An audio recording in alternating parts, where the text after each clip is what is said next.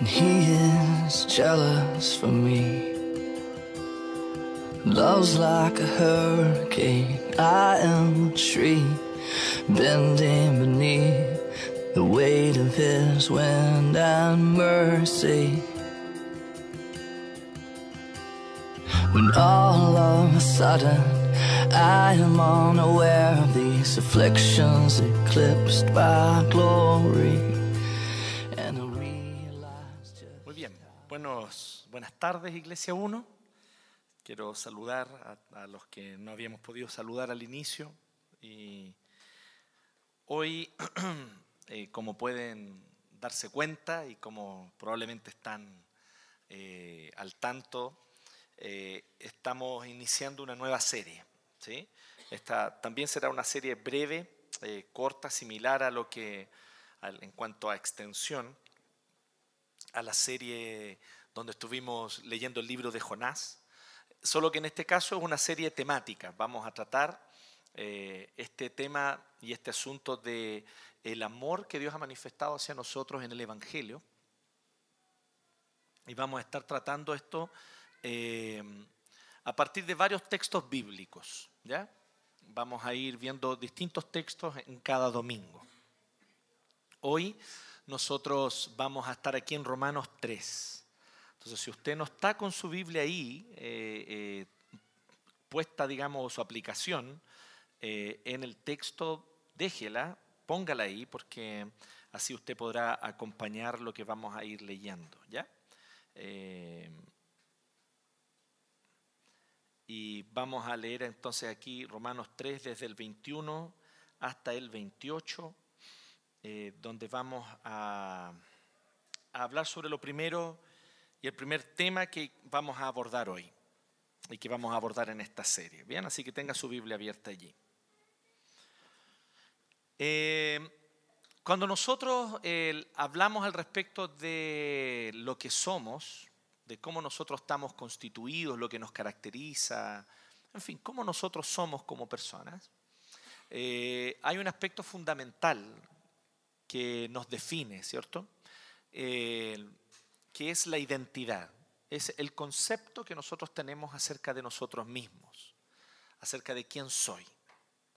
Esta pregunta, ¿quién soy? Es una pregunta que todos nosotros, de una u otra manera, eh, la hemos respondido a nosotros mismos de alguna forma. De una forma consciente o semiconsciente, creo que nunca de manera totalmente inconsciente, creo, pero sí eh, tenemos una respuesta a esto. ¿Quién soy? Y cada uno de nosotros piensa que es algo, que es alguien que tiene ciertas características, que tiene un cierto carácter y que ocupa un cierto lugar en el mundo y en la vida. Y en base a eso actuamos como actuamos. En base a eso tomamos decisiones. En base a eso reaccionamos frente a lo que otros nos dicen. La identidad, por lo tanto, es algo fundamental porque desde este concepto del quién soy es desde donde fluyen mis decisiones, mis reacciones, es desde donde fluye todo lo que yo soy de alguna forma. Porque esto está, eh, ocupa un lugar central en nuestro corazón. Y como bien dice el libro de Proverbios, sobre toda cosa guardada, guarda tu corazón, porque de él mana la vida. Y uno de los aspectos centrales en nuestro corazón es la identidad, el concepto que yo tengo acerca de quién soy, el concepto que tú tienes acerca de quién eres. Y desde ahí fluye muchas cosas. Hay cosas que te ofenden. Te ofenden porque a ti te parece que atentan contra un concepto que tú tienes acerca de ti mismo. Y por eso te resultan ofensivas. La misma frase o palabra o actitud de otro con otra persona, a esa otra persona no lo ofende como a ti. ¿No les parece interesante eso? Hay ciertas cosas que a nosotros nos parecen impactantes y que en un sentido negativo, digamos, que nos causan rechazo. Es por un concepto que yo tengo acerca de mí mismo, que me lleva a eso. Hay cosas a las cuales yo me limito y yo me autolimito a hacer. Hay cosas que yo continúo haciendo y persevero en ellas. Hay otras en las cuales yo desisto y dejo de hacer. ¿Por qué? Porque tengo un concepto acerca de mí mismo, de quién soy. Y por causa de ese concepto que tengo acerca de mí mismo, yo tomo ciertas decisiones con respecto a aquello en lo que voy a perseverar y voy a dar continuidad y me voy a esmerar y esforzar, o aquello en lo cual yo decido simplemente desistir y cortar. Entonces, esto tiene que ver con aspectos muy fundamentales de nuestro ser, de nuestro ser más interior. Aquellos de ustedes que estuvieron en la semana pasada eh, y que estuvieron en nuestro mensaje eh, final de Jonás, ¿cuántos estuvieron en el mensaje, último mensaje de Jonás? Aquí o en Bellas Artes, da lo mismo, levanten su mano. ¿eh? ¿Cuántos estuvieron? Para tener una idea ya. La mayoría, se supone.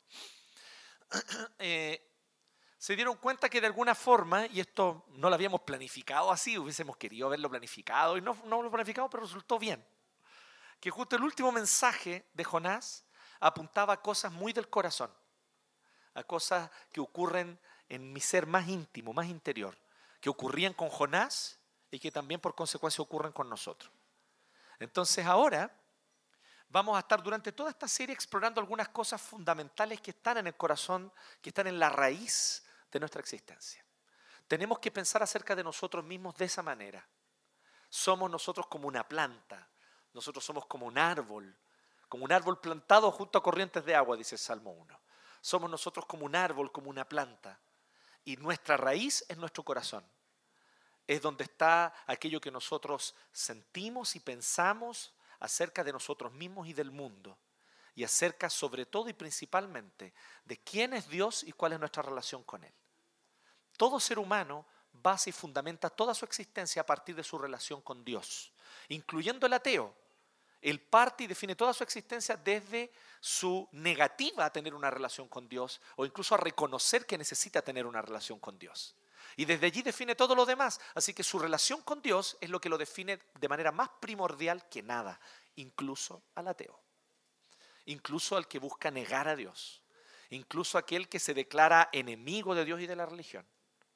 Es justamente como él se concibe a sí mismo frente a Dios en lo más íntimo de su corazón, lo que lo lleva a tomar este tipo de determinaciones y también a autodefinirse de esa forma. Soy ateo, soy agnóstico, no, yo soy escéptico, no, yo no creo, no, yo esas cosas no son para mí, la religión no es para mí.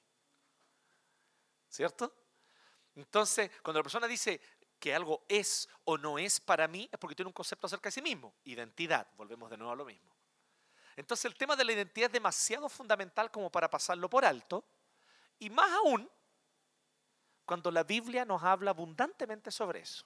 Y aquí yo quiero repetir algo que dije la vez anterior y que yo quiero que usted eh, eh, lo pueda reflexionar nuevamente.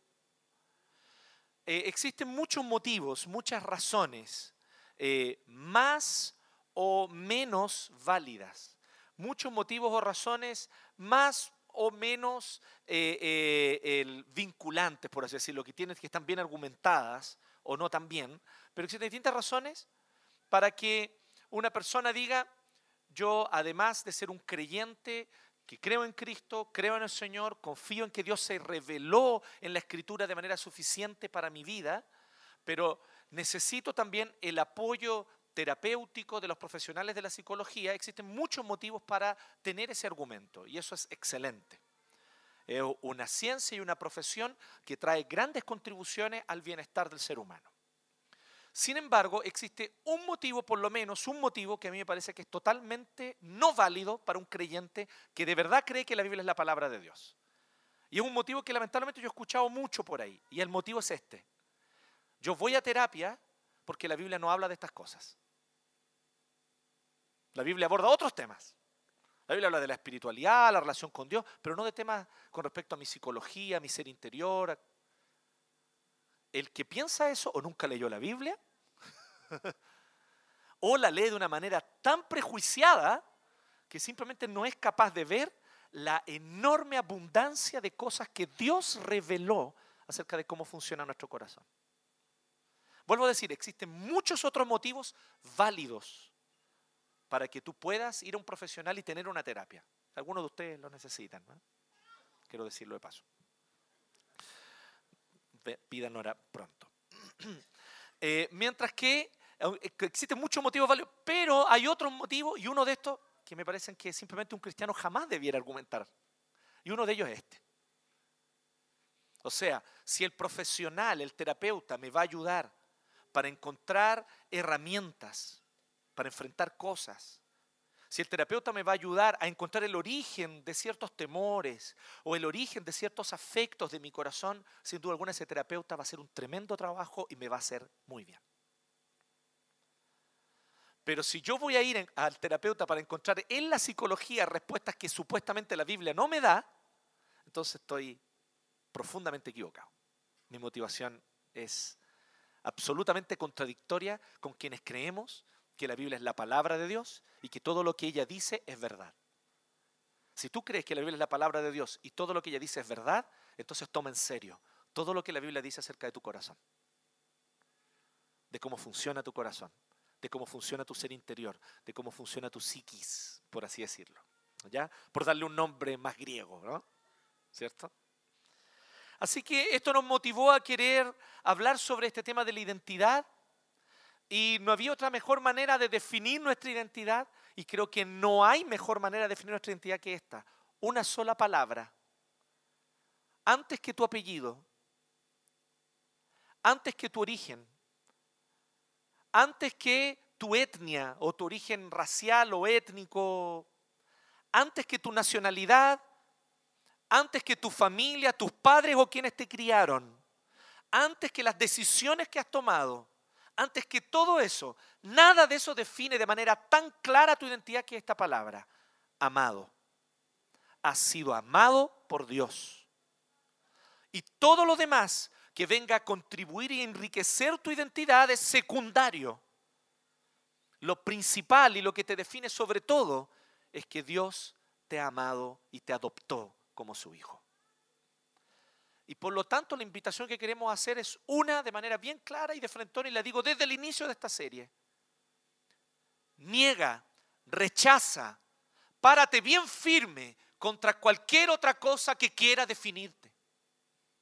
Estatus socioeconómico, origen étnico o racial, familia, historia personal, historia familiar, traumas de infancia, no importa lo que has vivido, de dónde vienes o dónde has estado, nada de eso tiene el poder de definirte como el hecho de que eres hijo e hija de Dios.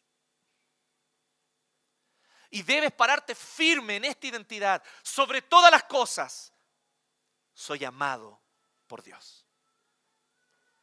Amado no porque lo merezca Amado no porque conquisté ese amor por méritos. Amado inmerecidamente. Amado aunque no merecía ser amado. Amado aunque he hecho e hice de todo para no merecer ese amor. Y Él me ama. Aún así me ama. Y ese amor es eterno y ese amor me define. Y ese amor, querido amiga, querido, querida amiga y querido amigo, te define. Si has creído en Jesús, si has creído en Él como tu Señor y Salvador, eso te define por sobre cualquier otra cosa. Y el hecho de ser amado implica muchas cosas. Suena como una palabra muy light, lamentablemente, en un contexto en el cual lo que hemos aprendido de amor nos lo enseñó Disney. Entonces es evidente que el concepto de amor que tenemos es un concepto penca de amor. Occidentalizado, individualista, sentimentalista. Y amor es algo tan más profundo que ser una princesa encerrada en una torre que la rescate el príncipe azul. Amor es algo tan más profundo que eso, que ya es tiempo de que despiertes a la realidad de qué es el verdadero amor. El amor que libera, el amor que te define, el amor que es capaz de por fin sanar las inseguridades que en tu corazón te han hecho tomar tan malas decisiones. Y tú lo sabes. Tú lo sabes. Cómo esas inseguridades de tu corazón te han llevado a rincones oscuros donde nunca debiste haber estado. Hoy es tiempo de que tú te agarres con porfía y con todas tus fuerzas de esto. He sido amado. Y una persona que comprendió eso fue un alemán no es fácil para un alemán reconocer estas cosas. Fue un alemán que nació a fines del siglo XV, pero vivió su, gran parte de su vida en el siglo XVI. Era un hombre que sobre todas las cosas buscaba desesperadamente tal vez y de una manera contradictoria con esas luchas internas buscaba la aprobación de su padre. Su papá, que era un empresario que se había dedicado al negocio de las minas, las minas de zinc principalmente, era algo que estaba trayendo bastante prosperidad a algunas familias, así que este hombre se había dedicado a eso y su hijo, al cual él tuvo, siempre o por una buena parte de su juventud por lo menos buscó agradar a su padre. Su padre vio la capacidad intelectual de su hijo y le dijo a este chico, tú tienes que crecer y ser doctor en derecho. Vas a ir a la universidad, vas a ser un excelente abogado y vas a manejar los negocios de la familia. Pero este tipo va porque su padre lo ordena, va porque él sobre todas las cosas quiere agradar a su padre y yo sé que más de alguno que estamos aquí nos parecemos mucho en eso a este joven, tratando de agradar a un padre que tal vez incluso ya está seis metros bajo tierra. Y todavía, todavía nuestra mente y nuestro corazón funciona en cómo yo puedo agradar a mi padre. Y este joven, buscando eso, estudia derecho, empieza a estudiar derecho, pero en medio de sus estudios le ocurre una experiencia terrible. En una tormenta, un rayo cae a pocos metros de él y él invoca a una santa, Santa Clara al parecer si no me equivoco, y dice, Santa Clara, sálvame por favor de esta tormenta eléctrica tan terrible y yo te prometo, hago un voto que me haré monje si me salvas fue salvado de la tormenta. Y como él creía profundamente que tenía que cumplir su palabra, contra su padre y con su padre absolutamente indignado, él se metió a monje. Y como monje ustedes dirán, ¿encontró la paz? No, no encontró la paz. Fue monje, se dedicó a la oración, se dedicó a estudiar la escritura, tuvo un tremendo, un gran director espiritual, Von Staupitz se llamaba este hombre. Y von Staupitz, que era su director espiritual, lo guió de una manera muy sabia, lo guiaba a Cristo, lo guiaba a la cruz, lo guiaba al Evangelio, pero el corazón de este joven estaba sin paz. Hubo una ocasión donde él estuvo cerca de seis horas confesándose sin parar. Así de profundamente inseguro él era. Hasta que von Staupitz le dijo, por favor, ándate a cometer un pecado de verdad y ven a confesar porque me tenía hasta acá con tus pecaditos. Me confiesas todo, todo. Y es que el problema es que este joven, todo indica, y varios historiadores dicen eso, él tendría una especie de trastorno llamado, hoy le catalogamos como trastorno obsesivo compulsivo. ¿Conoce el trastorno obsesivo compulsivo? Y generalmente el que tiene este trastorno, yo sé que todos nosotros bromeamos con el TOC, el TOC, el TOC, pero aquí estamos hablando de un TOC en serio. Y él, nosotros conocen, hay personas que no pueden tocar una manilla de una puerta porque saben que tiene gérmenes. Así que se ponen guantes para abrir las manillas. Hay personas que se lavan las manos, cada vez que se lava las manos, tiene que abrir un, jabón nuevo. Se lava las manos y bota el jabón. Y para lavarse la mano nuevamente tiene que abrir un jabón nuevo. Bueno, en ese tiempo no había conocimiento de los gérmenes. Así que, ¿qué tipo de trastorno tenía este joven, este joven monje, que supuestamente había entrado a un monasterio para encontrar paz, y todavía no lo encontraba? Él tenía un trastorno con la contaminación espiritual. No con la contaminación de gérmenes, no con la contaminación del aire, sino la contaminación espiritual. Y él se daba cuenta que aún el más mínimo pecado suyo, una inclinación, era algo que lo hacía merecedor de condenación delante de Dios. ¿Y saben qué? Existe una cosa con el que tiene trastorno obsesivo compulsivo que quiero que lo guardes y que recuerde esto. El que tiene trastorno obsesivo compulsivo es más realista que tú y yo. Porque es verdad que todo está lleno de gérmenes. ¿O no es verdad acaso? El tema es que nosotros tenemos un mecanismo, las personas normales, con el cual nosotros bloqueamos ¿cierto? Este entendimiento de que todo tiene gérmenes que me pueden contaminar y por eso funcionamos, si no, no funcionaríamos. Pues bien, efectivamente este joven monje tenía un trastorno obsesivo compulsivo y una obsesión con la contaminación espiritual y él era más realista que tú y yo, que tendemos a minorar nuestros pecados, que tendemos a hacer clasificación entre pecadillos y pecadotes pecados más graves y menos graves, pecados que nos hacen, eso sí, eso sí hace que Dios se enoje, pero este no, Dios lo entiende. Donde nosotros inventamos mil excusas para no confrontar la realidad de nuestro pecado y de nuestra transgresión. Y nuestras excusas son excelentes. Racionalizamos, por lo tanto. Pero este joven monje no racionalizaba. Así que es muy probable que él, por causa de este trastorno, él no haya encontrado paz y no encontraba paz y no hallaba paz. Hasta que un día, abriendo su Biblia, él leyó en el libro de Romanos este texto que nosotros acabamos de leer y otros textos más. Y en uno de esos libros, en uno de los textos de Romanos, esos versículos, perdón, decía que el justo por la fe vivirá. Y él se dio cuenta que si bien cada mínimo pecado, y en esto era absolutamente realista, cada pecado, por pequeño que sea, lo condenaba ante Dios, Dios había provisto salvación a través de Jesucristo, quien era el sustituto de todos los pecadores y pecadoras, como yo y como tú. Y quien como sustituto nuestro tomó nuestro lugar, fue a la cruz y castigó la condenación que de manera justa tú y yo merecemos. Pero Él castigó esa condenación, Él vivió esa condenación en lugar nuestro, castigó ese pecado y de esa manera podemos tener perdón. Cuando por fin este joven monje comprendió eso, eso le cambió radicalmente su vida y él por fin halló paz. Él por fin encontró paz, porque se dio cuenta que sobre todas las cosas, en esta identidad que él encontró en sí mismo, esta identidad que él encontró en realidad en Dios, con relación a sí mismo, él era amado. Y él se dio cuenta que era justificado.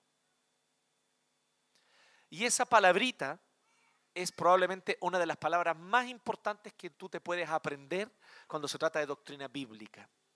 Y hoy vamos a ahondar en lo que significa esta palabra a partir de este texto. El joven monje, todo esto que yo le estoy contando, para ustedes se den cuenta, es Martín Lutero. ¿Ya? Fue Martín Lutero. Y después nosotros conocemos lo que pasó con Martín Lutero. ¿Cierto? Un tipo por ahí andaba vendiendo el perdón de Dios a cambio de plata. Y como él había hallado la paz del Evangelio, él no podía tolerar que alguien estuviera encima vendiendo la gracia de Dios por plata. Así que él inocentemente clavó 95 tesis contra la indulgencia en la puerta de la, de la iglesia del castillo.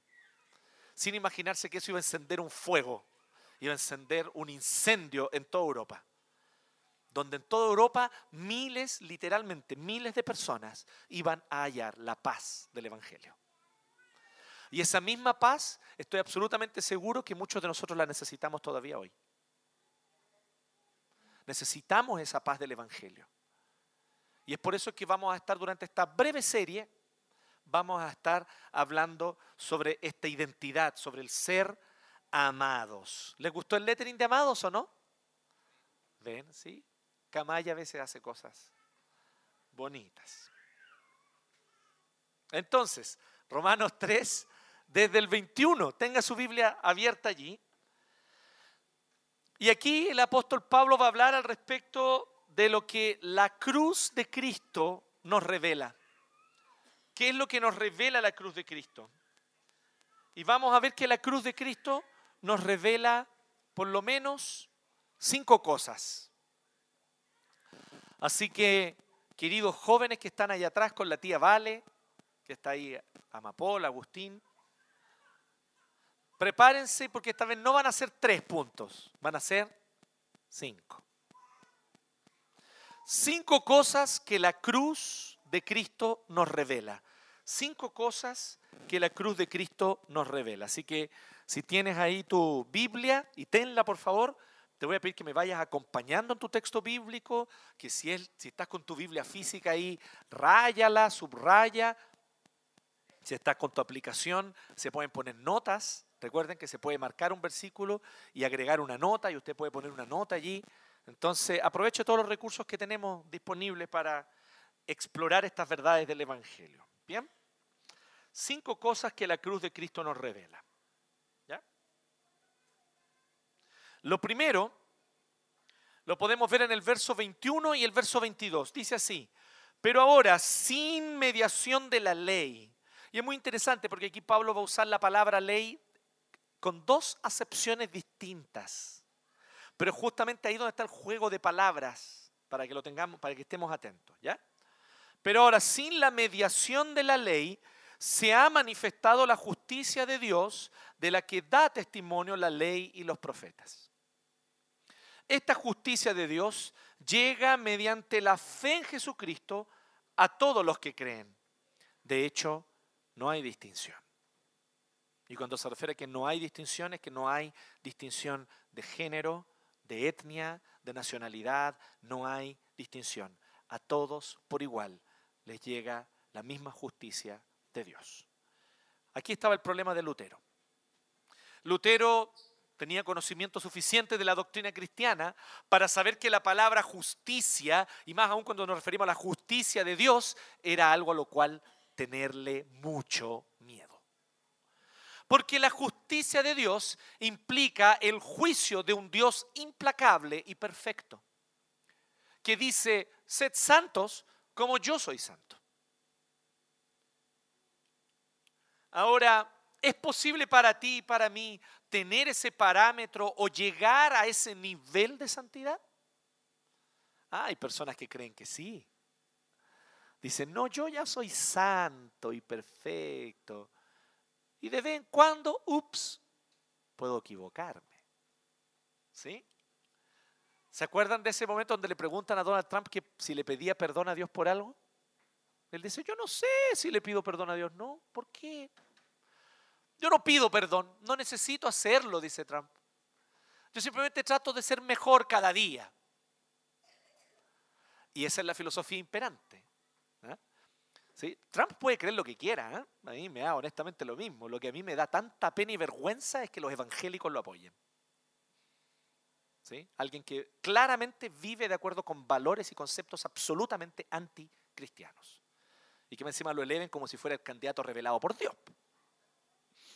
¿Eso se puede cortar después en la grabación? Pónganlo nomás, si no importa. ¿Sí? Tengo a Albert Moller conmigo, así que me da lo mismo. Albert Moller piensa lo mismo que yo. Bien, entonces, eh, si nosotros vemos la realidad de cómo nosotros lidiamos con nuestros errores, le podemos llamar de cualquier forma errores, no tropiezos. Eh, caídas, eh, pero pecado no. No. Pecado, primero que una palabra antigua. Es como, ¿sí? Es como una palabra así que ya no se usa más. ¿no? ¿Cómo vamos a usar pecado? O si se usa, se usa de forma irónica para referirse generalmente a la fornicación. Entonces, es un pecador. Ah, ya todos entendemos. Gran pecador, como el chico Trujillo decía, ¿cierto? Entonces, y es como que ahí quedamos con la palabra pecador y pecado, ¿cierto? Entonces, yo, esto, yo no sabía esto, ¿ah? esto de criarse en la iglesia, de criarse evangélico, criarse presbiteriano. Para mí, pecador era pecador, es lo que dice la Biblia, el pecador es el que falla contra Dios. Y me enseñaron eso cuando niño en la escuela dominical. Y de repente yo, en mi juventud, ¿cierto? Fui a hacer una, con un grupo de jóvenes, fuimos a hacer un trabajo evangelístico y íbamos a evangelizar con la gente en la calle. Y se me ocurre decirle a una persona que él era pecador. Y le dije, ¿cómo? ¿No? Estaba indignado que yo lo llamara pecador, porque él siempre le había sido fiel a su esposa. ¿Sí? Claro, él tenía el concepto de pecador más popular, ¿cierto? Entonces, ese concepto decía, no, ¿cómo? ¿Cómo? Y se me, se me ofendió y me salió el tiro por la culata, no pude seguir con el plan de salvación. Le, presenté una de las cuatro leyes y ahí me quedó, faltaron las otras tres. Así que, eh, bueno, pero el Señor sabe. Ahora, eh, esta, esta realidad del pecado nuestro es lo que se daba cuenta Lutero. Si Dios es un Dios justo y su justicia es perfecta, implacable, y ese es el parámetro de justicia, querido amigo, querida amiga, no importa cuánto tú esfuerces, tú no vas a irte al cielo. No hay condición, no hay forma de irse al cielo. Espérate, vine a una iglesia para que me digan eso. ¿No se supone que venimos a la iglesia para que nos digan que vamos al cielo? En esta iglesia no. Aquí buscamos ser bíblico y déjame decirte a la luz de la Biblia que no importa que tú dejes de hacer las cosas malas que estabas haciendo y trates de corregir tu vida y abandones los vicios y hagas todo, no vas a irte al cielo. No te vas al cielo. No por tus méritos, no por tu esfuerzo. Entonces, de partida así como, si tú estás viniendo acá para ver si esto te da puntos para irte al cielo, estáis súper mal porque eso no va a ocurrir. Ni en un millón de años podéis seguir viniendo todas las veces que eres bienvenido, pero eso no te da puntos para ir al cielo. Oye, y que empecé a dar mi diezmo. No, tu diezmo no va a comprar el cielo. Nada de eso te da el cielo, llegar a la hora, venir a la iglesia. Uy, pero si yo hasta estaba tratando de dejar de fumar.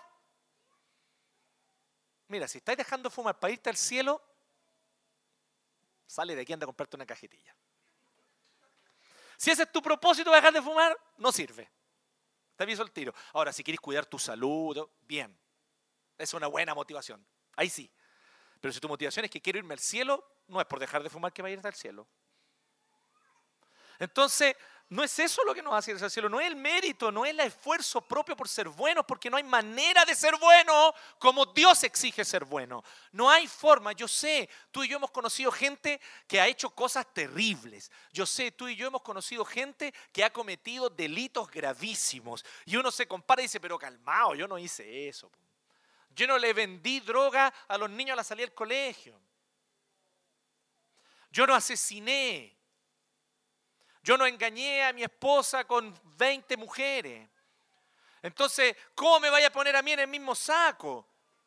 Porque Dios dice así, sean santos como yo soy santo. Y si no cumples el parámetro de santidad de Dios, el cielo no es un lugar para ti, porque el cielo es un lugar para personas justas.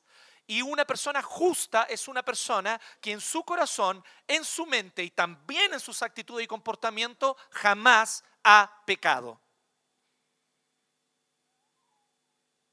Y esa no es mi condición. Yo he pecado y muchísimo. Y tú, si eres honesto contigo mismo, sabes que también lo has hecho. Así que si es el parámetro de justicia, Lutero tenía toda la razón en estar atormentado y no dormir tranquilo toda la noche, en ir a donde su confesor y que hace seis horas confesándose. Tenía razón, porque ¿cómo, cómo lo hago? Quiero, pero no puedo. La, justicia es demasiado implacable. Y vengo y confieso, porque él pensaba, como buen católico que él era, que si él confesaba era como botar la basura, ¿no? Entonces venía y votaba todo, ya voté todo, hasta, hasta el más mínimo papelito. Pero él salía del confesionario y pecaba de nuevo le venía un pensamiento, le venía un sentimiento, el orgullo, incluso el decir, ay, ahora soy bueno. Y ahí dice, oh, acabo de pecar de orgullo. Y tenía que volver a confesar, no hay caso, no hay forma. Y el tipo decía, pero ¿cómo es posible? La justicia de Dios es implacable y mi pecado está siempre delante de mí. ¿Qué hacer frente a eso? Y es por eso que la solución de Dios es Jesucristo. La solución de Dios es Cristo. Y es por eso, querido amigo y querida amiga, que no hay otra forma de que tú puedas hallar salvación si no es creyendo en Jesucristo. No hay otro medio. Hay buenas filosofías, muy buenos consejos, yo no niego eso, en otras expresiones religiosas. Pero si tú no crees en Cristo como tu Señor y Salvador, no hay salvación para ti. No todos los caminos llevan a Dios. Solo uno, Jesucristo. Y ya es tiempo de que tú puedas conocer esto y reconocer a Jesucristo en su papel como único mediador para nuestra salvación. Ahora, ¿cómo esto ocurre? Como decía el 21 y 22, dice, y de alguna manera, y esta es la primera el primer punto para que los niños puedan anotar allí. ¿sí? La cumbre de la revelación de Dios en la historia es la cruz. La cumbre de la revelación de Dios en la historia es la cruz. Y aquí es donde se genera una cosa que le generó un cortocircuito a Martín Lutero y es muy interesante notar esto, porque él veía la justicia de Dios como lo que lo condena, pero de repente aquí Pablo está hablando de la justicia de Dios de manera positiva, como algo que salva. Es extraño. La justicia de Dios me debería condenar. Soy pecador. La justicia de Dios es lo que me hace merecedor del infierno, que Dios es justo. ¿Cómo aquí Pablo dice que la justicia de Dios me salva? What happened? sin la mediación de la ley se ha manifestado la justicia de Dios. Esta justicia de Dios llega mediante la fe en Jesucristo a todos los que creen. No solamente dice que esta justicia actúa a mi favor para salvarme, sino que esa justicia puede ser mía, pertenecerme, llega a los que creen. Y es porque en la cruz de Cristo se revela esto tremendo. Se revela la gloria de Dios, se revela que Dios es justo. Cristo cuando Él va a la cruz, lo que Él hace literalmente es que Él toma todos tus pecados. Todos. Todos. Grandes, pequeños, pasados, presentes y futuros. Todos. Esto es un acto absolutamente sobrenatural que solo Dios podría ejecutar. No hay juez humano capaz de hacer esto. Y conociendo todos tus pecados, lo que hace Dios es que los toma y los pone sobre Cristo y a Cristo lo castiga por tus pecados, cuando Él jamás pecó. Hubo uno justo, el único en toda la historia, y es Jesús. Corazón, mente, vida, comportamiento, palabras, conductas, perfecto, en todo obediente al Padre, en todo jamás pecó, el único. Pero muere como delincuente, muere como criminal, muere como pecador, porque muere la muerte que yo debo morir, porque yo soy el pecador, el criminal y el delincuente delante de Dios.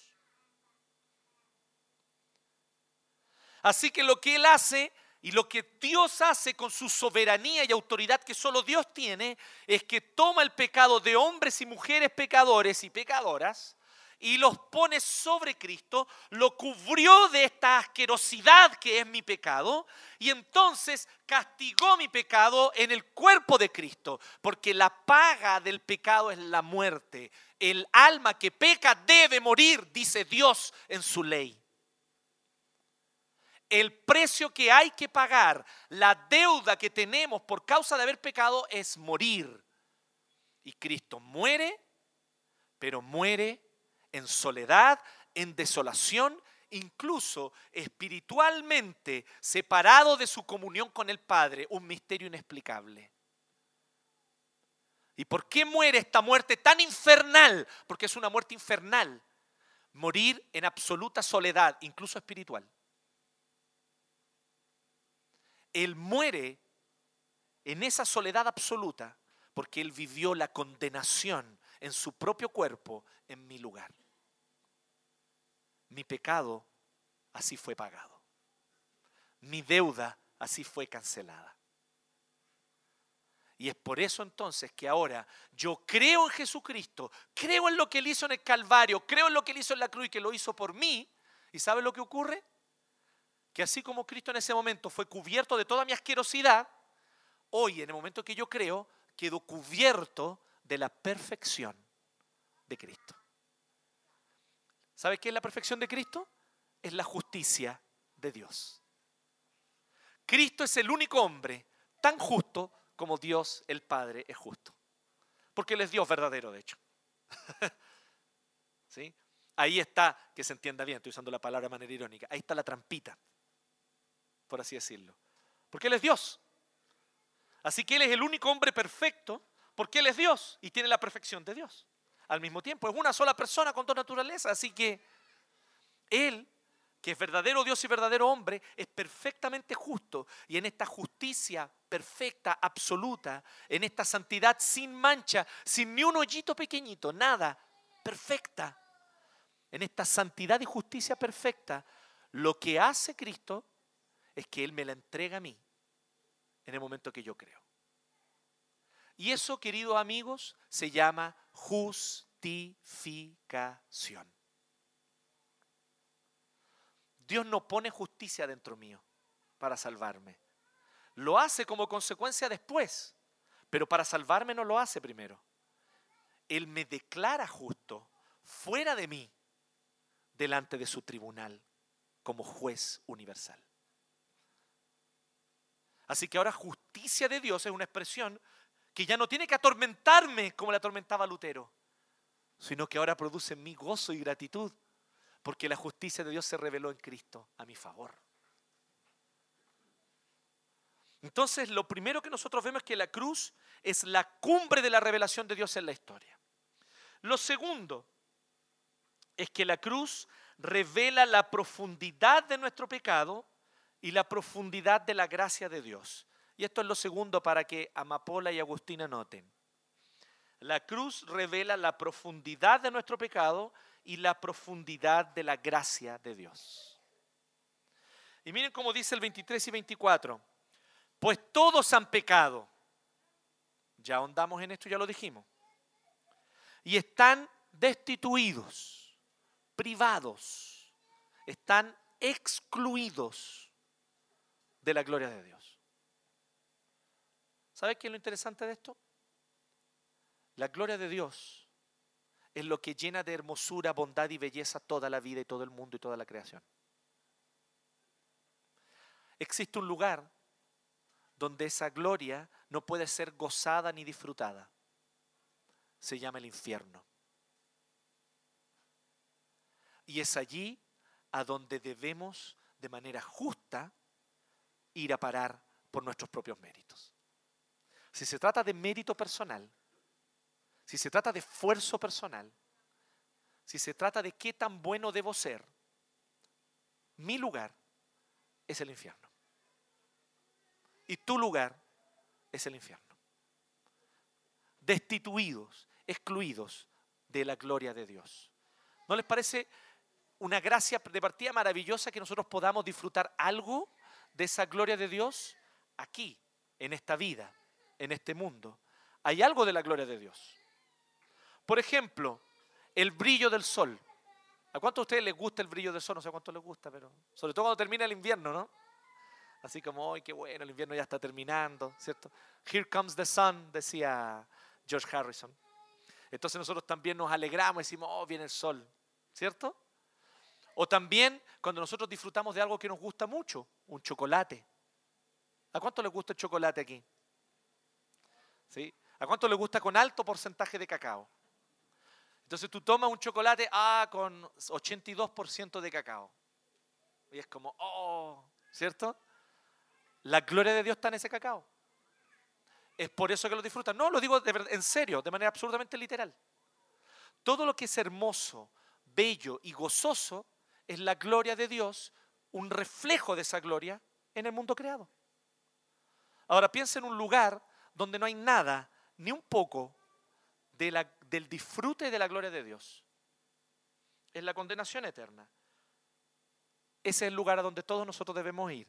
Mira lo que dice el 23. Nos dice que algunos. El 23 nos dice y nos habla acerca de los que han cometido pecados o delitos graves.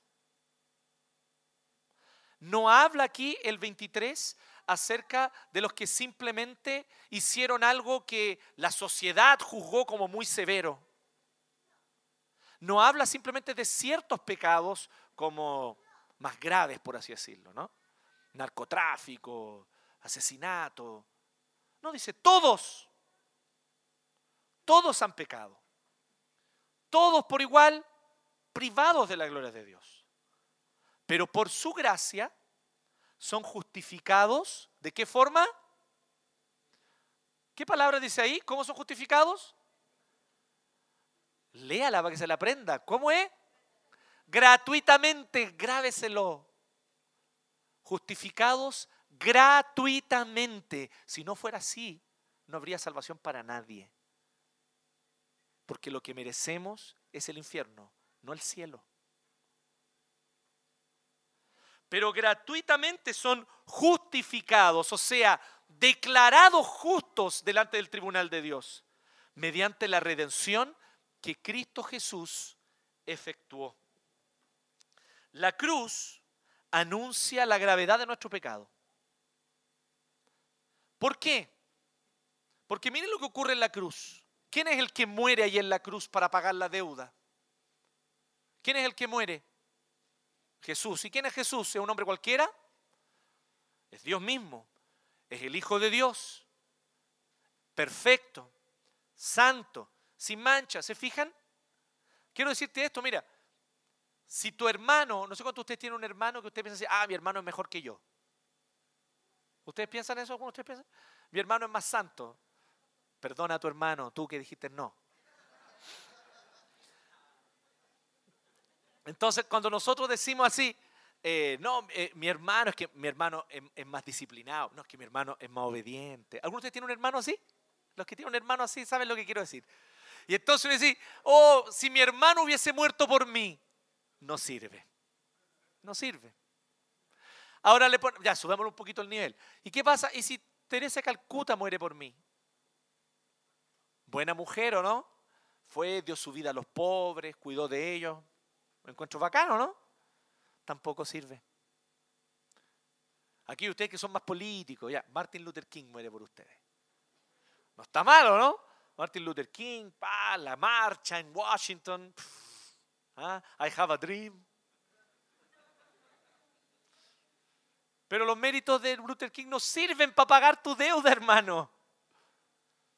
Tu deuda es tan grave, tu pecado es tan profundo, la realidad de la oscuridad y de la desobediencia de tu corazón, la asquerosidad del pecado tuyo, del cual tú eres responsable, es tan profundo que solo el Hijo de Dios podía pagar esa deuda. Solo la sangre derramada del Hijo Santo de Dios solo la muerte del más perfecto de todos los seres que jamás han existido.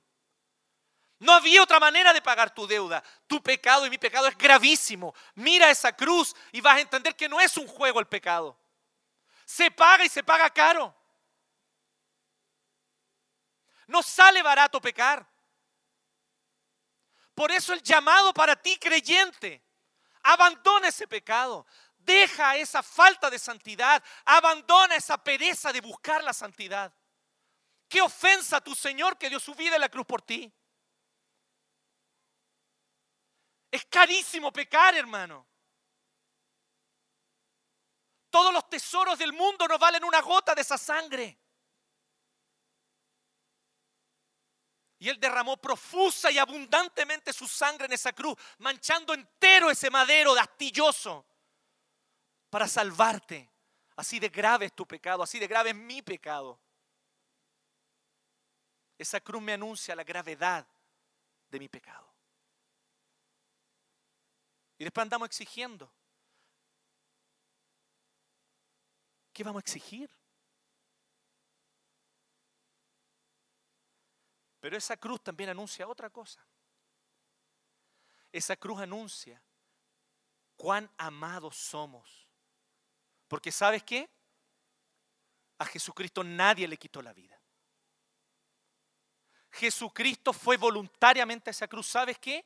Las acusaciones levantadas contra él, lea ahí los evangelios, eran tan absurdas y tan falsas que si él abría su boca y presentaba un par de argumentos, destruía todo lo que estaban haciendo contra él en ese juicio. Y él cayó, cerró su boca a propósito para ir hasta esa cruz. Él quiso ir a la cruz.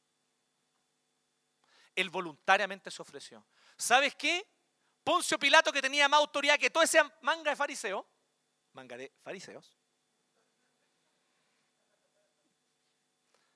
él tenía mucha más autoridad que todos ellos.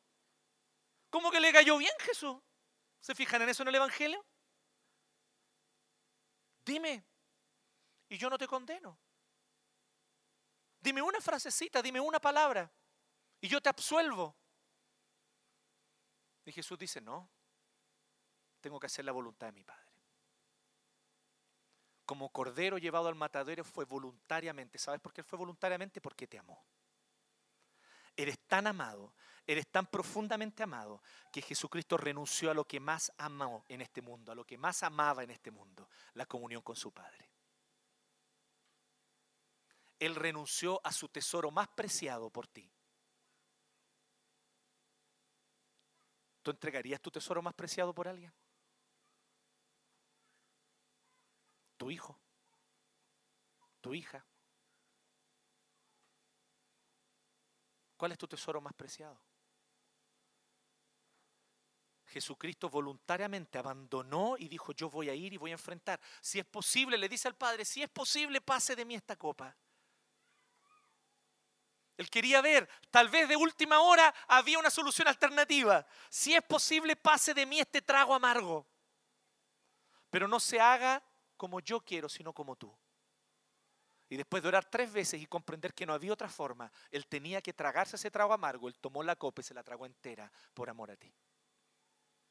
La ira de Dios, esa copa de la ira de Dios, él voluntariamente se la tomó por amor a ti. Así de amado eres. Él sabe dónde has estado. Él sabe lo que has hecho. Él sabe la oscuridad de la que es capaz tu corazón.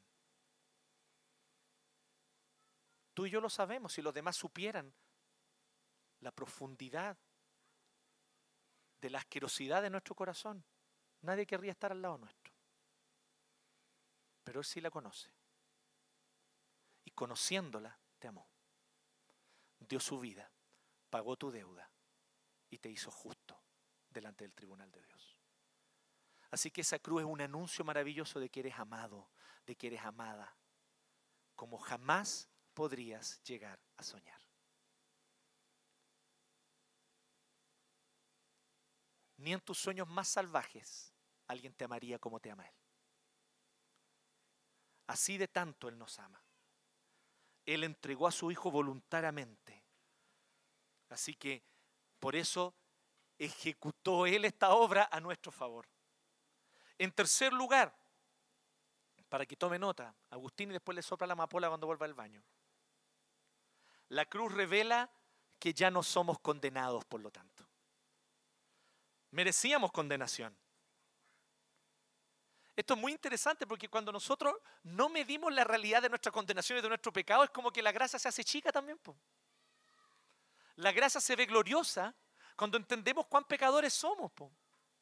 Se fijan como nuestro orgullo y nuestra insistencia de querer parecer buenos, sentirnos buenos y defender nuestra bondad moral ante otros, lo único que hace es auto boicotearnos. La única manera de gozarnos en la gracia es reconocer lo profundamente pecadores que somos. Pero ¿qué dice el verso 25? Solo el 25. Dios ofreció a Cristo como un sacrificio de expiación que se recibe por la fe en su sangre para así demostrar su justicia. Anteriormente en su paciencia Dios había pasado por alto los pecados. Luego el 26 dice, pero en el tiempo presente ha ofrecido a Jesucristo. Claro, lo que quiere decir es lo siguiente. Si Dios hubiese ejecutado su justicia de manera clara y absoluta, la humanidad no existiría. ¿Me siguen esto, no? Eso hay que tenerlo súper claro, ¿no? Una vez al querido, amado R.C. Sproul, le hicieron una pregunta, ¿cierto?, en una conferencia. Y le dijeron que si a él no le parecía que era demasiado severo esto de Dios, de que si comían del fruto iban a morir. ¿No le parece demasiado severo eso, doctor Sproul? El doctor Sproul leyó la pregunta en la conferencia y el ardor del Sinaí comenzó a arder dentro de él. Y él dijo, ¿cómo pueden pensar que Dios fue demasiado severo? Lo que Dios debió haber hecho en el momento que mascaron esa fruta es que hubiesen caído muertos a los pies de ese árbol de inmediato y la historia de la humanidad se habría acabado ahí. Eso es justicia. Eso es justicia de un Dios perfecto y santo. Mascar el fruto y morir y chao la humanidad. Se acaba nuestra historia. Ni tú ni yo estaríamos hoy aquí. Dios tuvo paciencia. Pasó por alto los pecados de la humanidad para esperar el tiempo propicio para revelar a Cristo. Asómbrate con la paciencia y la misericordia de Dios.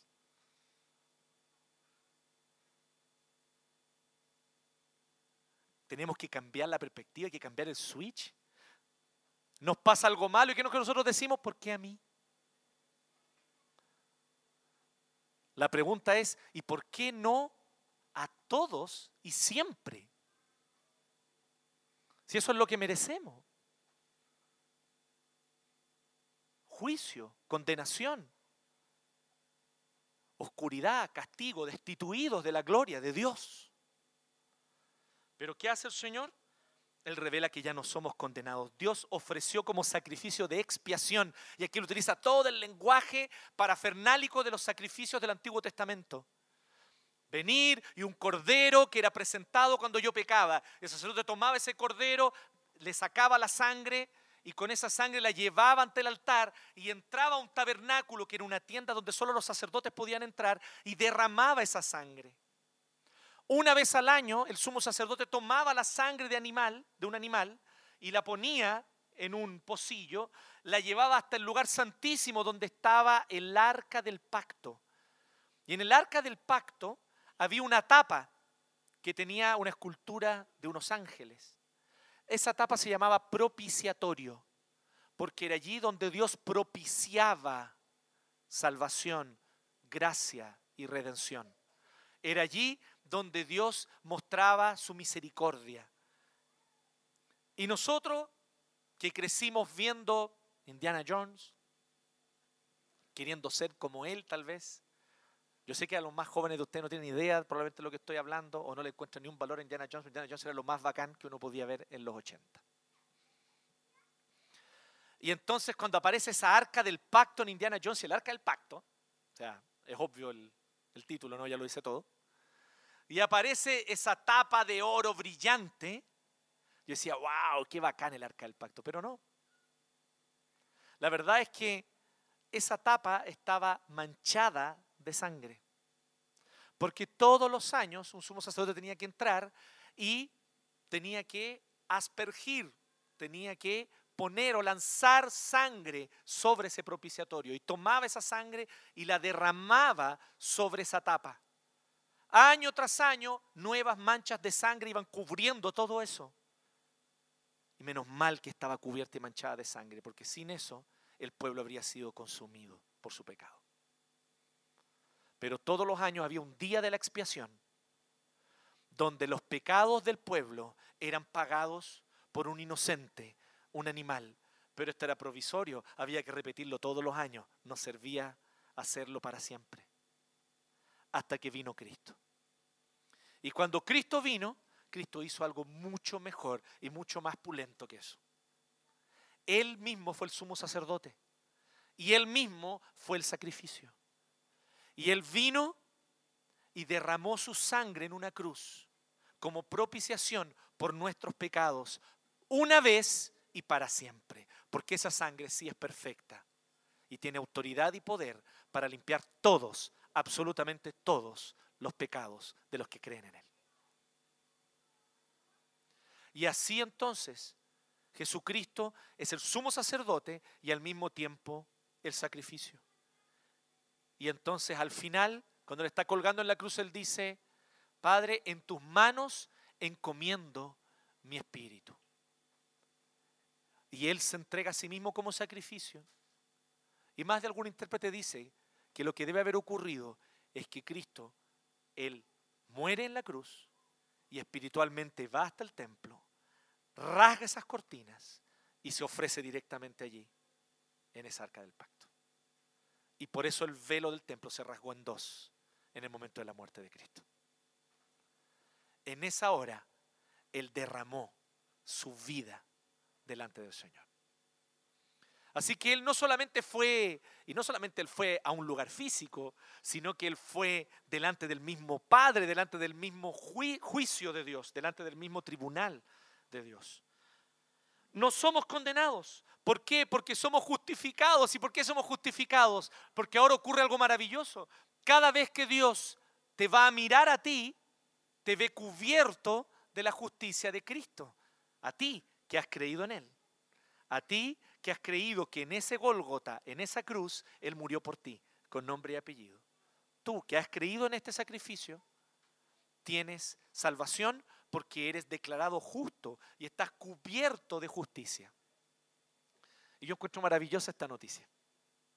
¿No les parece maravilloso esto? Debería parecernos porque miren, Dios podría haber puesto un poquito de justicia dentro de nosotros y haber hecho que nos vamos perfeccionando y mejorando cada día. Y así un día un poquito más justo que el día anterior y me voy ganando el cielo de a poquito. Había un corito, así se llamaban en mi tiempo, que cantábamos, Cristo nos manda que subamos más. Mirando al mundo, bajaremos más porque subiendo y bajando nunca llegaremos. Subamos, subamos, mirando a Cristo cada día más. Qué lindo corito, nunca se lo canten a sus hijos.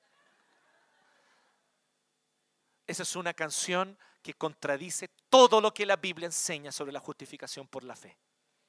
Nosotros no vamos creciendo con justicia que Dios pone adentro de nosotros y un poquito más cada día yo me hago un poquito más justo y me gano el cielo. No.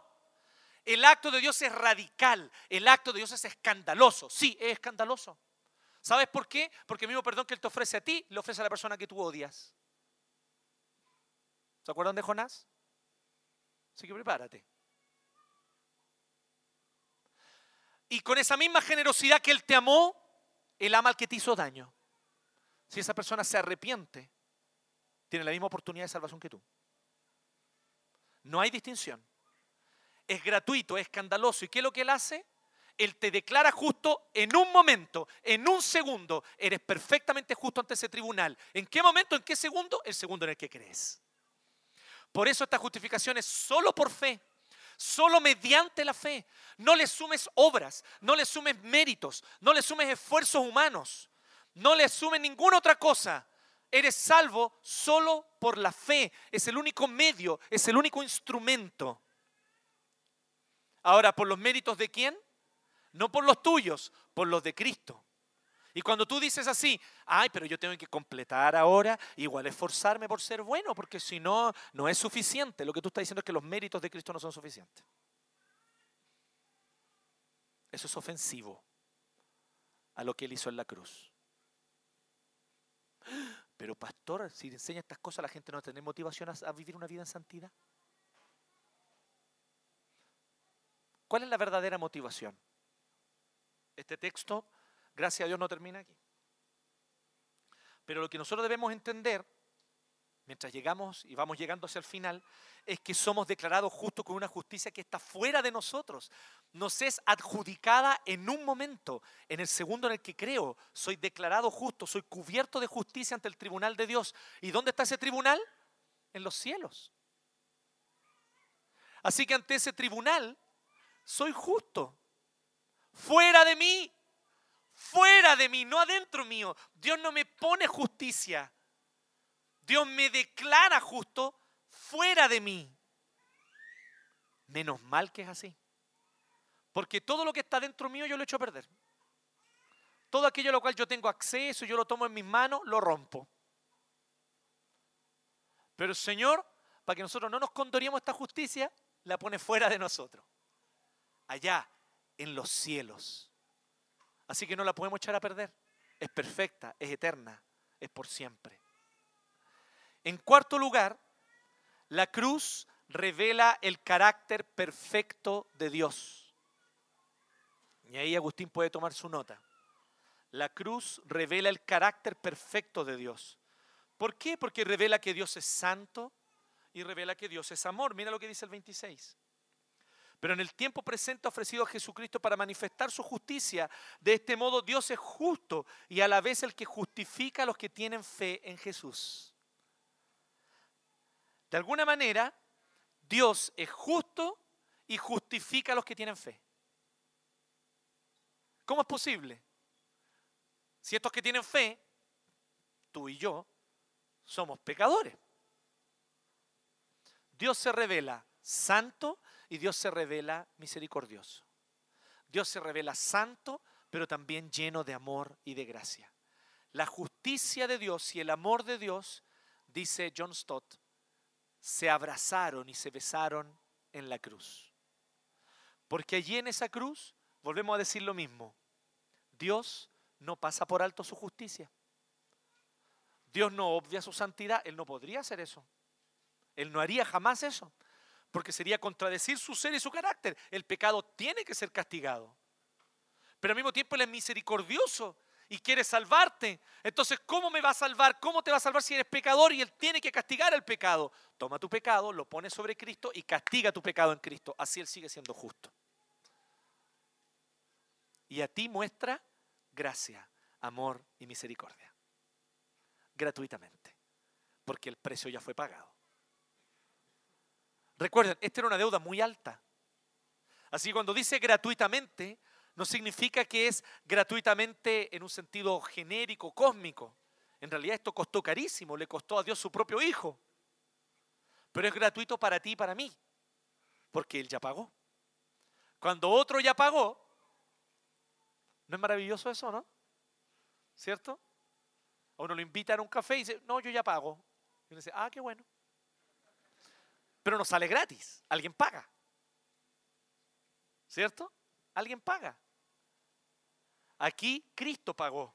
Por lo tanto, lo interesante es que la cruz revela el carácter perfecto de Dios porque lo revela perfectamente santo, o sea, su santidad es insobornable. No podemos sobornar la santidad de Dios con esfuercitos, con buenas obras, con diezmitos, con salmitos. No podemos sobornar la gracia de Dios. Su santidad es indomable. Pero Dios es amor. Al morir en la cruz, Él muestra cuán inmenso e incondicional es el amor de Dios. Gracia. En quinto y último lugar, lo quinto para notar, la cruz nos revela que podemos vivir en gratitud y libertad.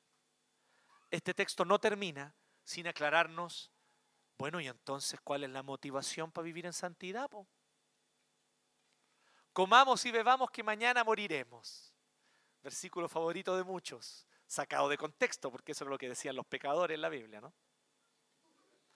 Pero a muchos les encanta. ¿Cómo la Biblia dice? Y entonces dice, no, libertad. Hay libertad. Así que vamos a pecar. No, eso no puede existir.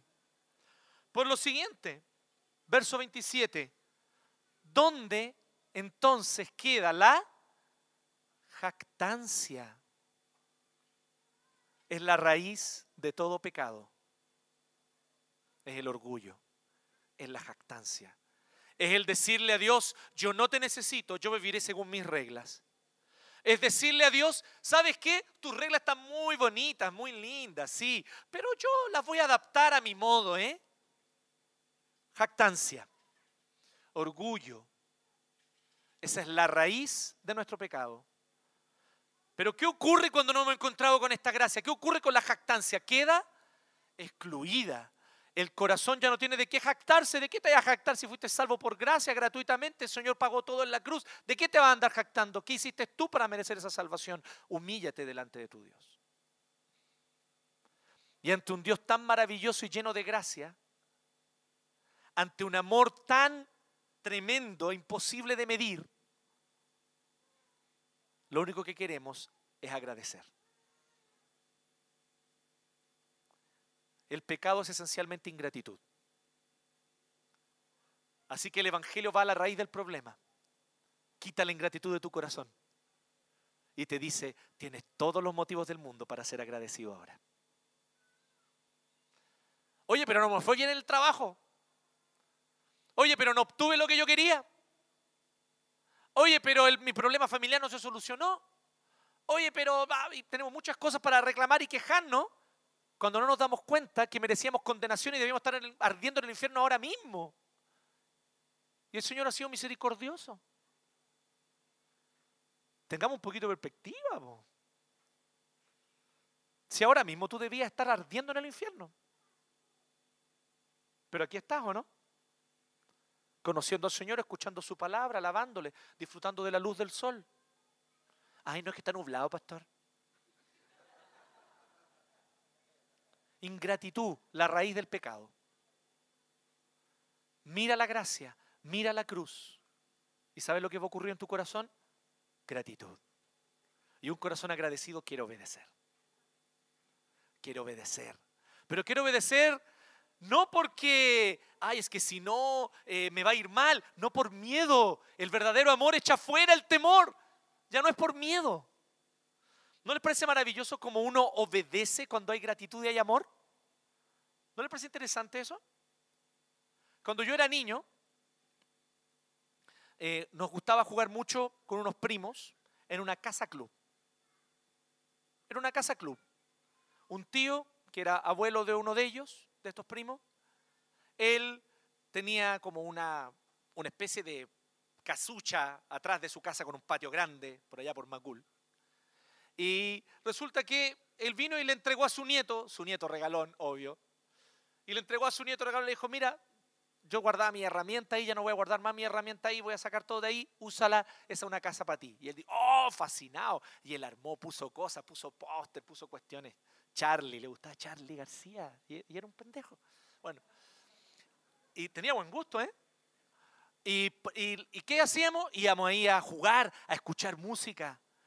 éramos ñoñísimos. Juegos de rol creo que no llegamos, ¿ah? No, no, llegamos a Calabozos y Dragones, pero casi. ¿sí?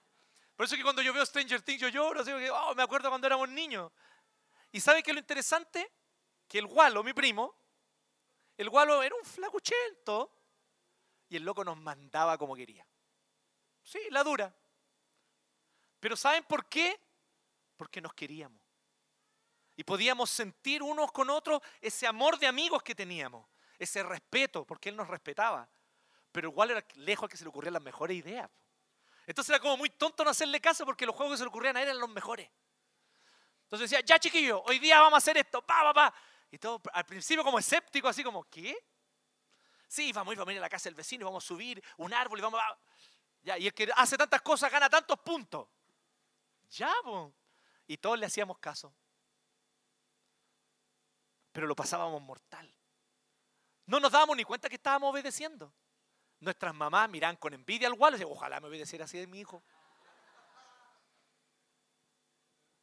¿Por qué? Porque él tenía las mejores ideas, eran las más entretenidas y además él era respetuoso, nos quería, nos trataba con cariño. ¿Cómo no íbamos a querer hacerle caso? Queríamos jugar con él. Sus juegos eran los más creativos. ¿Cómo no vas a querer tú obedecer a tu Señor que tanto te amó? envió a su hijo por ti. Él no es tacaño, no puedes acusar a Dios de tacañería. Él entregó a su hijo. Cualquier cosa menos tacañería. ¿Por qué no le haría caso? ¿Por qué cuestionaría sus mandatos? El Señor dice, no de falso testimonio, no cometas adulterio. El Señor dice que tú no codicies, no robes, no mates. Ay, no, yo creo que Dios no está queriendo echar a perder la fiesta. Porque hay gente que piensa eso, ¿no? Cuenta un antiguo cuento judío, solo los judíos pueden haberse ocurrido una cosa como esta, que Dios en la antigüedad fue a ofrecer mandamientos. Y vino y le dijo a los egipcios, ¿quieren un mandamiento? Tengo mandamientos para ustedes. ¿Les gustaría tener uno? ¿Qué es lo que es un mandamiento, Dios? ¿Qué es lo que es eso? Algo, por ejemplo, como no cometerás adulterio.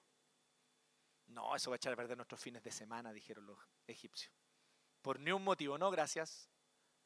Así que Dios fue donde los asirios. Tengo un mandamiento para ofrecer. ¿Les gustaría un mandamiento? ¿Qué es un mandamiento? Le dijeron los asirios. Bueno, un mandamiento es algo así como no matarás. No, eso echa a perder nuestra economía. Estáis locos, ¿no? Por ni un motivo. Nosotros vivimos de eso, de saquear otros pueblos, de matarlos, de agarrarnos sus riquezas. No, no, no, gracias. Así que fue donde los hebreos. Tengo mandamientos para ofrecer. ¿Les gustaría un mandamiento? Y los hebreos le preguntaron, ¿cuánto cuesta? Son gratis, denos 10. Y así surgieron los 10 mandamientos. Lo interesante, este era un chiste muy estúpido, lo sé.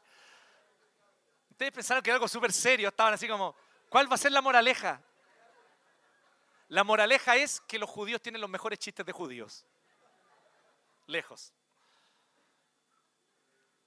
La cruz nos revela que podemos vivir en gratitud y en libertad. Ya no hay motivo para andar orgulloso, ya no hay motivo para andar ingrato, y justamente el orgullo y la ingratitud son la raíz de todos los pecados. Entonces aquí es donde está la pregunta para ti. Si tú has de verdad creído en Cristo, ¿por qué sigues, persistes en desobedecer al Señor en lo que sabes que Dios te ha dicho que no es su voluntad para ti? La pregunta que te estoy haciendo en este caso es muy seria. ¿Has nacido de nuevo? Porque si insistes en pecar y en tu corazón ni siquiera hay una gota de arrepentimiento, piensas que te lo mereces, que está bien y lo justificas de mil maneras y con racionalizaciones absurdas, entonces hay un problema. No has conocido verdaderamente el Evangelio. Ahora, si tú me dices así, pastor, lo que yo más quisiera es obedecer a Dios siempre. Y lo que me duele es no ser capaz de hacerlo. Entonces eres un creyente, hermano. bienvenido a la vida del cristiano. Quisiéramos obedecer siempre. Lo que nuestro corazón desea es obediencia irrestricta. Ojalá yo obedeciera siempre, mi Señor. Lo que me duele es no ser capaz de hacerlo. Si eso es lo que pasa en tu corazón, entonces eres de la familia. Pero si pecas sin dolor, sin arrepentimiento, no te importa, tus racionalizaciones son más importantes y andas orgulloso, jactancioso por la vida, entonces tu problema es más serio de lo que tú crees. Necesitas aún convertirte. Necesitas aún arrepentirte. Necesitas aún nacer de nuevo. Pero la buena noticia es que puedes hacerlo. Si crees en el Señor Jesucristo en esta misma hora y de corazón te encuentras con este Evangelio y de corazón abrazas la verdad de que Él murió en la cruz por ti, entonces esa salvación es tuya ahora. Entonces hay salvación para ti ahora. Porque en el momento que crees, eres declarado justo. Así es como somos salvos. Reflexiones finales solo para terminar. Al mirar la cruz, ¿qué vemos? ¿Sabes lo que vemos? ¿Sabes lo que tienes que ver tú? ¿Sabes lo que tengo que ver yo? Nuestra justicia. Al mirar a la cruz, yo te invito, yo te exhorto a que veas allí tu justicia. ¿Y qué quiero decir con esto? Porque esto parece un concepto abstracto, teológico. Bajémoslo un poquito al aspecto más psicológico, si les parece. ¿Sabe lo que es la justicia? La justicia es lo que me hace sentir que mi vida es válida. Lo que me hace sentir que realmente mi vida tiene valor. ¿Me entienden? ¿Se fija qué interesante esto? ¿Qué es lo que le da valor a tu vida? ¿Tus éxitos? ¿Tus logros? tu bienestar, tus bienes, tu capacidad de emprender, tu capacidad de generar recursos. ¿Qué le da valor a tu vida? ¿Tu origen familiar, tu origen étnico, tu nacionalidad? ¿Qué le da valor a tu vida? Mira la cruz, hermano. Allí está el valor de tu vida. La cruz es tu justicia. Así que yo te pregunto, ¿dónde está tu justicia hoy? Para muchos de nosotros nos justificamos en nuestro trabajo, en nuestra vocación, en nuestro éxito en la carrera. En la autodisciplina, no, yo soy una persona autodisciplinada, soy una persona capaz de hacer las cosas. A mí dígame lo que hay que hacer y yo lo hago, impecablemente. Esa es mi justicia. ¿Cuál es tu justicia? ¿La comodidad? No, mira, mientras mi vida tenga la comodidad que yo quiero y tenga los bienes que a mí me parecen suficientes para estar tranquilo, yo estoy bien y mi vida es feliz, mi vida tiene valor. El poder no, yo tengo que ejercer poder, tengo que dominar a otros, tengo que sentir que tengo control sobre situaciones y personas. Entonces mi vida tiene valor. Entonces ahí está tu justicia, en el poder, en el control. O tal vez en la libertad. No, ¿sabes cuando mi vida tiene valor? Cuando no tengo restricciones, cuando no hay gente encima mío diciéndome qué hacer. Ahí yo soy feliz, ahí mi vida tiene valor, en la libertad. Tener bienes, tener estatus, ser aceptado, ser admirado, ser reconocido. ¿Dónde está tu justicia? Hoy yo quiero invitarte a algo cristiano. Tú que has creído en Cristo, sí, tú que ya eres convertido al Señor. Muchas veces, aún ya convertidos, seguimos buscando nuestra justicia en estas cosas. Mi vida tiene valor porque soy autodisciplinado. Mi vida tiene valor porque soy un buen profesional. Mi vida tiene valor porque soy reconocido. Esos son ídolos. Abandónalos. Tu vida tiene valor porque Cristo murió por ti. Tu vida tiene valor porque el Hijo de Dios derramó su sangre. Tu vida tiene valor porque eres hijo amado de Dios. Oremos. Gracias Señor porque tenemos de ti, Señor, justicia, salvación, misericordia. Gracias Señor porque esta misericordia inmensa Tú la mostraste de manera concreta en el tiempo, en el espacio, en la cruz. Gracias Señor porque el anuncio de este Evangelio no es un camino abstracto, teórico, de salvación a través del autoesfuerzo y de la autodisciplina. Otras religiones proponen eso, pero el cristianismo no. El cristianismo nos habla de cómo tú hiciste todo el esfuerzo, de cómo tú cumpliste a la perfección todo y de cómo tú nos sustituiste en esa cruz. El cristianismo es un anuncio de que tú te manifestaste en el tiempo y en el espacio y que de manera concreta y real, histórica, entregaste tu vida en la cruz y resucitaste al tercer día. Ya no hay jactancia, ya no hay motivo para el orgullo, solo gratitud, gratitud humilde, gratitud humilde, porque queremos obedecerte en todo, queremos hacerte caso, queremos seguirte, queremos ir a donde tú vayas, queremos estar contigo, porque no hemos conocido amor mayor. Gracias Señor por revelarte a nosotros en Cristo, en cuyo nombre nosotros oramos ahora. Amén.